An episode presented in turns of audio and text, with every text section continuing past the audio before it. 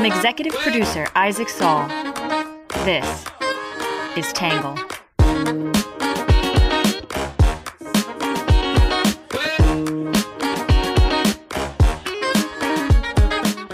Good morning, good afternoon, and good evening, and welcome to the Tangle Podcast, a place we get views from across the political spectrum, some independent thinking, and a little bit of my take. I'm your host, Isaac Saul, and we have a special edition for you today. We're going to do an international news roundup. This is something we do occasionally when we feel like there are a bunch of international stories we haven't gotten a chance to touch on, and today is one of those days. Before we jump in, though, as always, we'll start off with some quick hits from right here in the US.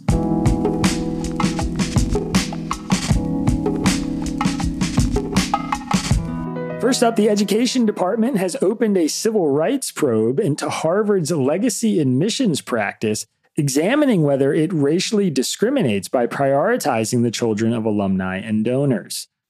Number two, a federal judge in California blocked President Biden's newest immigration rule, which limited who can seek asylum at the border. The rule allowed the federal government to quickly deport asylum seekers who had not sought out protections and been rejected in the countries they passed through.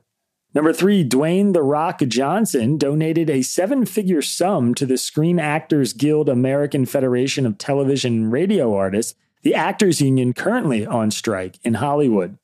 Number four, UPS says it reached a tentative five year deal with 340,000 union members to avoid a strike. The agreement increases starting wages for part time workers, who comprise over half of all UPS workers, from $16.20 per hour to $21 per hour. Number five, President Biden's son, Hunter, will appear before a court on Wednesday to plead guilty to tax charges and avoid a gun charge. The plea agreement still needs to be approved by a judge.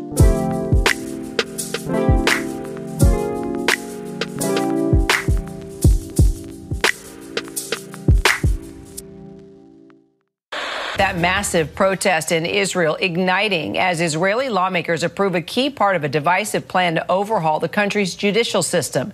Israeli media says that hundreds of thousands of Israelis rallied against the move as lawmakers who opposed the bill stormed out of the chamber before the vote, chanting shame, leaving it to pass with unanimous approval.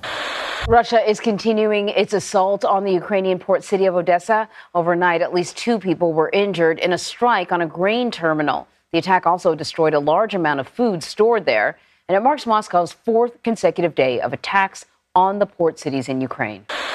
And the extreme weather is also wreaking havoc across the globe. Urgent evacuations are underway in Greece as wildfires rage just outside Athens. A heat wave is sweeping the region with today's highs expected to top 100 degrees. Since we are a daily newsletter focused on US issues and can't go deep on every single topic out there, we sometimes miss important things happening in the rest of the world. So today, we thought it'd be a good idea to mix it up. We're going to use this edition to do a brief roundup of a few of the biggest stories from across the globe that we haven't had a chance to cover. Since we're hitting multiple topics, this edition will not include the in depth coverage or commentary from the right and the left we provide in our typical podcast, but we've included some links in the episode description in each roundup that you can click to learn more if you're interested. And if you want us to give one story more expanded coverage, don't hesitate to let us know. You can email me, Isaac, I S A A C, at readtangle.com.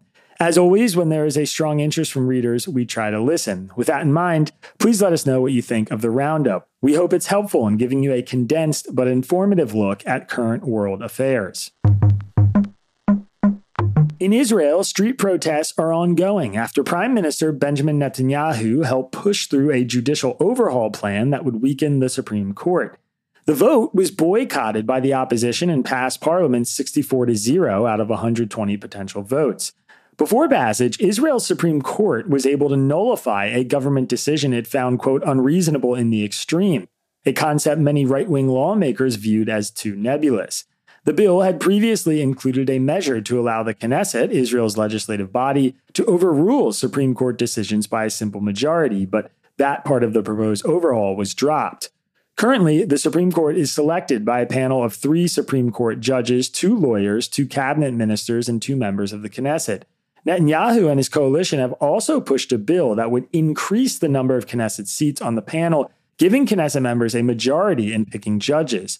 Those proposed reforms, which could change, will be voted on in the fall. They are considered even more controversial by Netanyahu's opposition than the bill that passed on Monday.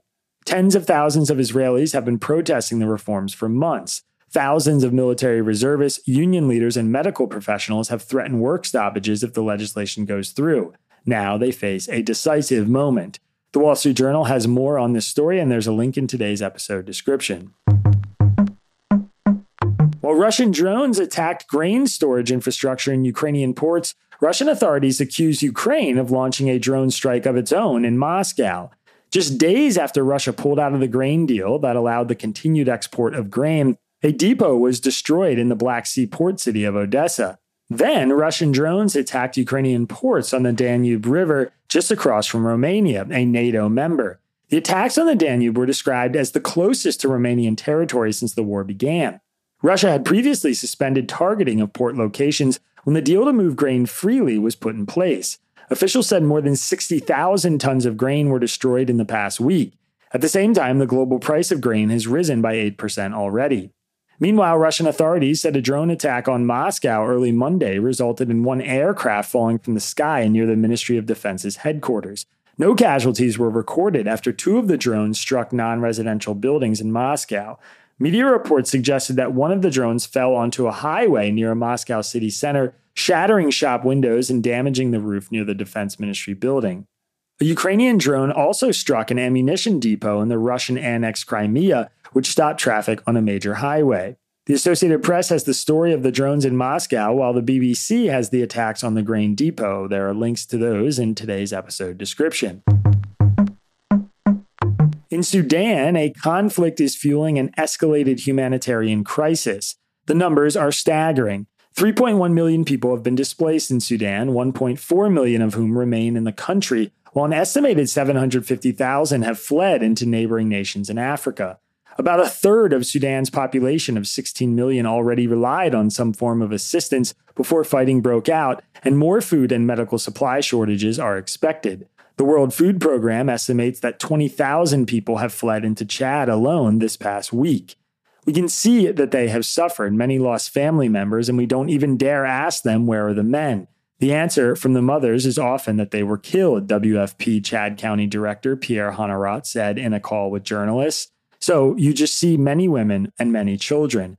According to WFP, one in 10 displaced Sudanese children is malnourished.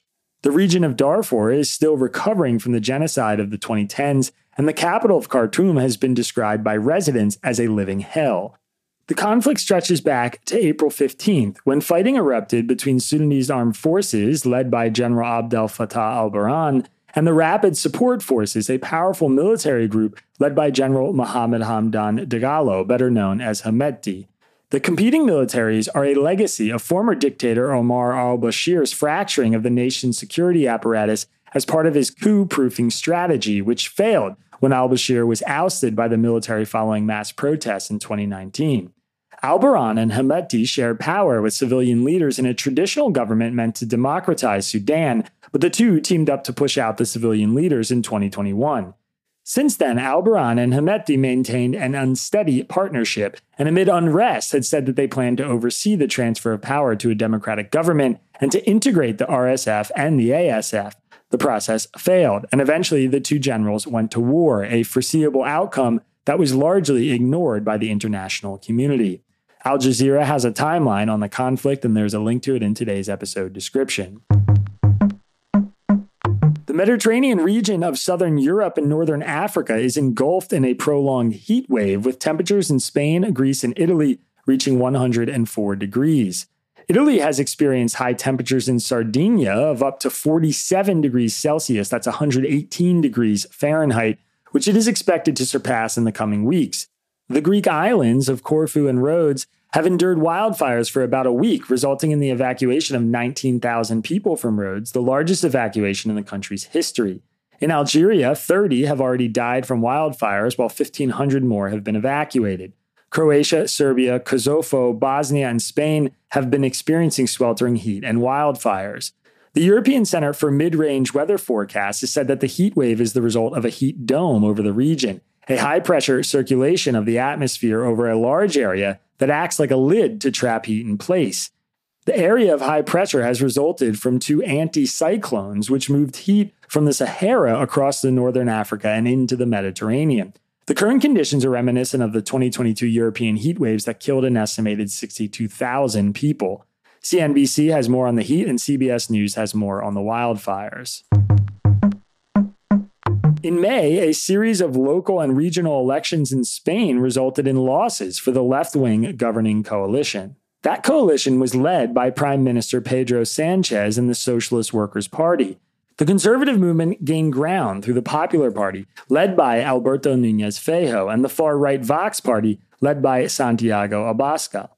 Sanchez, who has earned a reputation as a political gambler, decided to call for a snap vote, a national re-election of the legislature and parliamentary democratic systems that occurs immediately ahead of a scheduled national election. In the parliamentary system, a government can only be formed by a party with a majority of the seats in parliament or by a coalition of parties whose votes total a majority. Pundits expected the Populist Party and Vox to win the 176 seats required to form a majority, but in a surprise result, earned 169. Despite the Popular Party winning a 136 seat plurality, the Vox Party won only 33 seats, down from 52.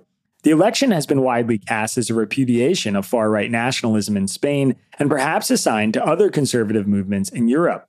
The Vox Party has been vocal in its messages of contempt for gay marriage, push to restrict abortion access, denial of climate change, and ambitions to centralize government power by rejecting Catalan independence and regional police control in autonomous regions within Spain. Though the conservative coalition failed to win a majority, it remains unclear how Sanchez and the Socialist Workers' Party, with its 122 seats, will form a majority coalition required to govern. Left wing party Sumar gained 31 votes, but Sanchez will likely need to form agreements with nationalist parties in Catalonia and the Basque region to reach a majority. In the meantime, the Spanish government is in a deadlock that may not be decided until the regularly scheduled election in December. CNN has more, and there's a link to it in today's episode description.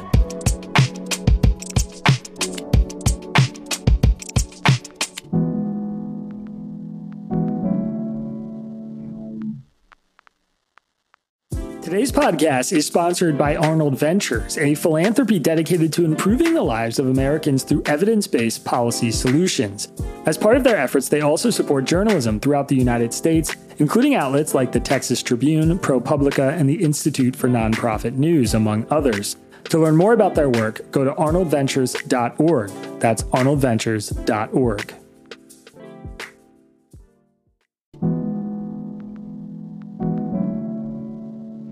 The FIFA Women's World Cup kicked off this past week, co hosted by Australia and New Zealand. The month long tournament has in recent decades been the largest women's sporting event in the world and has been dominated by the success of the United States national team. So far, the event has pushed its popularity to new heights. 1.3 million tickets have already been sold, and the host nations expect the final number to surpass 1.5 million, which, if reached, would be a record. Further, the tournament has expanded from 24 to 32 teams, while funding for the event has tripled from 40 million in 2019 to 152 million this year. The trend of American dominance, however, is in jeopardy. While the United States scored a convincing 3 0 victory over Vietnam in its opening round, other championship hopefuls dazzled. Japan notched a 5 0 victory over Zambia. Brazil scored a 4 0 win over Panama, and Germany dominated Morocco in its 6 0 first round blowout. Elsewhere in the standings, however, the theme of the tournament has been parity. Underdogs are challenging, drawing, and sometimes even defeating heavy favorites, including host nation New Zealand's opening day victory over Sweden. Then, to kick off the second round, New Zealand was upset by the Philippines. All the action has made the first round of this year's tournament one of the most captivating in recent memory. As with last year's Men's World Cup, this year's tournament had not yet started before its first controversy. Underpayments and accusations of wage theft have been issues in the women's game in the past, and this year FIFA is reportedly reneging on its commitment to ensure each athlete is compensated at a minimum of $30,000 for their participation.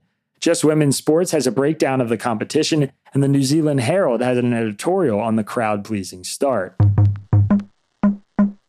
In Ecuador, the mayor of the third largest city, Manta, was slain Sunday in a shooting that killed one other person and wounded four more, including two suspected attackers, officials said. The mayor, Agustin Intriago, was a 38 year old lawyer who belonged to the local Better City movement and was recently reelected to a term that began in May. Manta has become a key city for exporting drugs in the past decade, during which Ecuador has seen a steep increase in crime, including a recent surge of armed attacks, kidnappings, robberies, and extortion. Elsewhere in the country, over 90 prison guards in five different prisons are being held hostage. Five had died in the recent violence in prison, and hundreds of inmates have died in Ecuadorian prisons in recent years.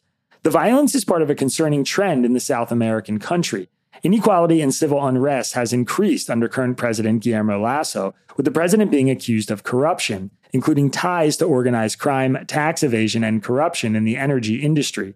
Lasso has never held an approval rating over 20% and is widely seen in the country as serving corporate interests over the well being of the Ecuadorian people. In May, Lasso was impeached by the National Assembly. In June, he dissolved the assembly and called for a snap election then announced he would not run in that election, which is set to take place in August. This summer's tumultuousness comes after a decade of debt defaults, which resulted in Lasso implementing policies of price controls, debt forgiveness, and increased investment in the oil and mining industries. These policies sparked a summer of protests last year, led by the nation's indigenous groups. It is too early to predict what the results of the upcoming election could be, though experts expect a rise of leftist populism and further violence. The Associated Press has the story, and there's a link to it in today's episode description. Meanwhile, a wave of deadly protests has hit Kenya as citizens express their anger over tax hikes and unreasonable cost of living. At least 30 people have died in the protests, while opposition parties say they are filing charges against the ruling government for police atrocities. The protests started after the government, led by President William Ruto, signed unpopular tax hikes into law. Taxes on petroleum products, which caused a spike in the cost of transportation and living staples, were particularly unpopular. Ruto ran on a campaign dedicated to prioritizing the poor and entered office 10 months ago with a battered economy, soaring inflation, and a high debt burden. Shortly after entering office, he announced a pause on food subsidies and a focus on food production. He also eliminated subsidies for food and electricity, saying they were unsustainable. Then he proposed the taxes as a way to create domestic revenue and jobs. However, the cost of living has continued to rise. The protests are being led by Raila Odinga. Odinga ran against Ruto in August but lost and then rejected the results of the election, saying they were manipulated. CNN has more on the story. There's a link to it in today's episode description. India has decided to ban exports of non basmati rice to ensure sufficient domestic supply, which has sparked panic buying and stockpiling of rice in many communities around the world. The decision comes at a time when production scarcity is driving up the price of rice, which is only further increased by panic buying. In Canada, due to increased demand for all rice varieties, including high grade basmati rice that was not included in the export ban, stores that serve South Asian communities have implemented purchasing caps. India has taken the extraordinary step in an attempt to ensure its domestic supply and bring down prices, which have soared due to floods and drought in rice producing regions.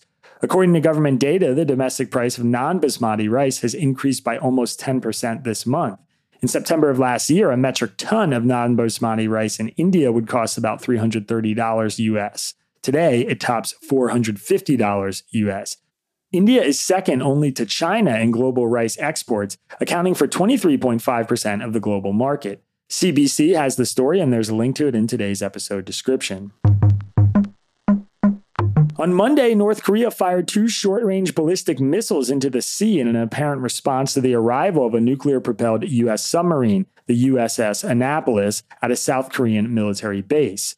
Well, the U.S. Indo Pacific's command said the missile launch posed no threat to its personnel or allies. It also referred to the act as part of the destabilizing impact of North Korea's weapons program.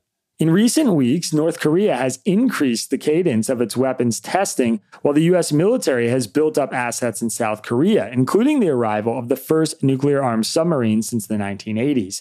North Korea's defense minister attacked the move as potential grounds for the use of nuclear weapons, and the country conducted a series of ballistic and cruise missile tests shortly after the submarine's arrival.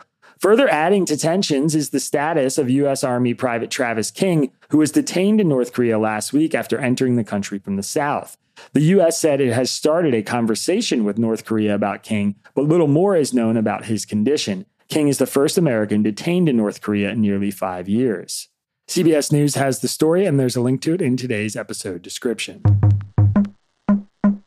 Qin Gang, China's foreign minister and the country's highest ranking diplomat, was ousted from his role on Tuesday after a month long absence from public view. No explanation has been given for his removal. Qin was viewed as an ascendant figure in China's Communist Party and a close ally of President Xi Jinping, who reportedly handpicked him for the foreign minister role. Notably, Qin will be replaced by his predecessor, Wang Yi, a career diplomat who held the foreign minister position for about a decade before Qin's six months tenure. Qin was last seen in public on June 25th, one week after meeting with U.S. Secretary of State Antony Blinken and days after meeting with Russian Deputy Foreign Minister Andrei Rudenko. Shortly after, Qin disappeared from China's foreign affairs schedule and was subsequently absent from a high profile meeting of the Association of Southeast Asian Nations in Indonesia and a gathering of representatives from BRICS countries in South Africa. China has cited health reasons for his absence but declined to share information. While the shakeup is unlikely to have any immediate impact on President Xi's rule, it could reflect poorly on his judgment within the party as he backed Qin for the foreign minister role over a number of more experienced candidates. Reuters has the story, and there's a link to it in today's episode description. And finally, on Monday, the cryptocurrency and digital ID project called WorldCoin was launched. The company is being led by Sam Altman, the head of OpenAI, which popularized ChatGPT. The product is being built to verify users' identification to help distinguish between real humans and computers while navigating the internet. Core to the product's implementation is an eye scanning orb, which must be used in person but gives users a way to verify they are real human beings. Once a user is verified, they can access a cryptocurrency that is also called WorldCoin. This app will allow a user to make payments and transfers with the coin as well as other digital assets. WorldCoin has already amassed 2 million users during its beta launch and is aiming to begin operations in 35 cities across 20 countries. Because of regulatory issues, WorldCoin cryptocurrency is not currently available in the US, and there are no timelines on when it might be. Critics have raised questions about WorldCoin's collection of biometric data and the privacy risks involved with collecting that data. Some have also said tying the project to a cryptocurrency effectively acts as a bribe, trading people's biometric data for access to the coin. Forbes has the story, and there's a link to it in today's episode description.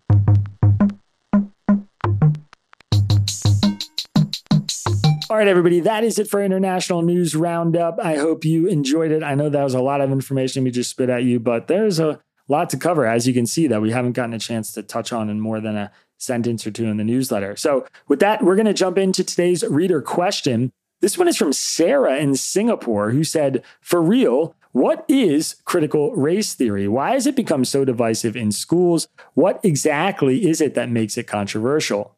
Uh, first of all, hello to Singapore. Thank you for reading Tangle from across the world, fitting for today's international edition.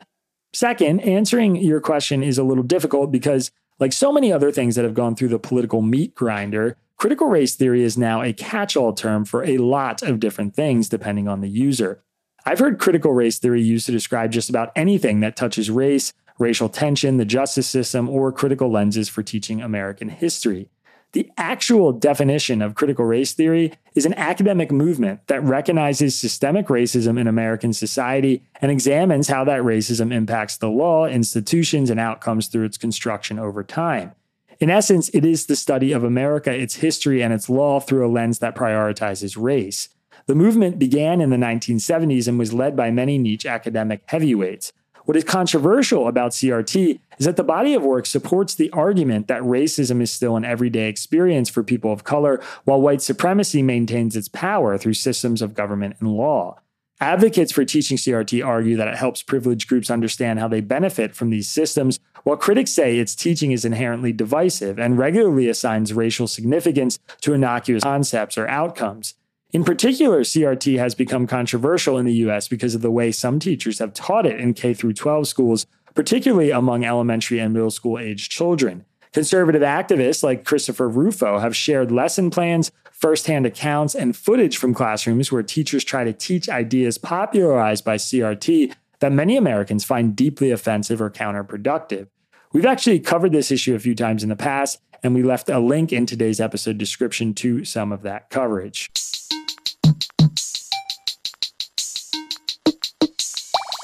All right, next up is our blind spot report. Once a week, we present the blind spot report from our partners at Ground News, an app that tells you the bias of news coverage and what stories people on each side are missing. This week, the right missed a story about a federal court ruling that Florida violated the Americans with Disabilities Act by institutionalizing disabled children. On the other side, the left missed a story about Hunter Biden's gallery selling his art to a Democratic donor who was then appointed to a prestigious committee.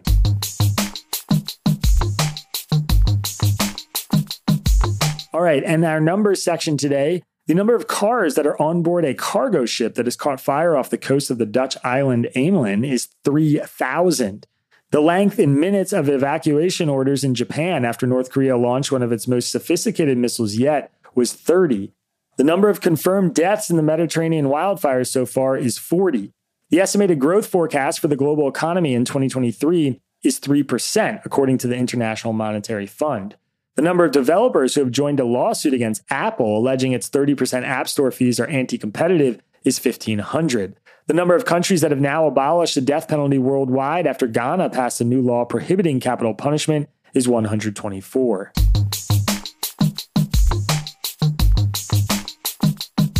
And before we get to our Have a Nice Day story, a quick heads up. Can degrowth work? In our newest YouTube video, I sat down with Dave Gardner, the co host of the Growth Busters podcast and the filmmaker behind the Growth Busters documentary. We talk about his far reaching proposals for how we should reshape the world in a sustainable fashion and whether they are actually realistic. There's a link to that YouTube video in today's episode description, but you can also just go to Tangle News on YouTube to find it. All right, and last but not least, our Have a Nice Day story. A paramedic has become one family's personal guardian angel. Six years ago, Christy Hadfield saved John Cunningham's life when he was having a heart attack. When he went into cardiac arrest, I remember being in the back of the ambulance and I was like, Not today, John, not today, Hadfield recalled.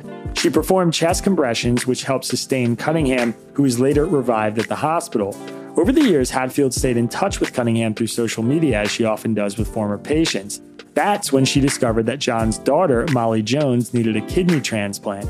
Cunningham again stepped up for the family, this time offering her own kidney.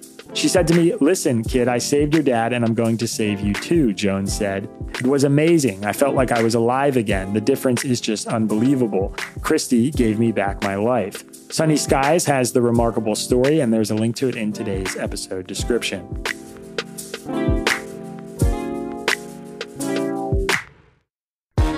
All right, everybody, that is it for today's podcast. As always, if you want to support our work, don't hesitate to go to readtangle.com slash membership. And remember, we've still got tickets available for our live event in Philadelphia on August 3rd. If you want more info, you can go to readtangle.com slash live. If you are in New Jersey, New York, DC, Maryland, anywhere in Pennsylvania, or you feel like getting on a flight and coming to Philly for the event, it's a great place to visit. You should check out tickets, see if you're interested. We'll be right back here, same time tomorrow. Have a good one. Peace. Our podcast is written by me, Isaac Saul, and edited by John Law. Our script is edited by Ari Weitzman, Bailey Saul, and Sean Brady.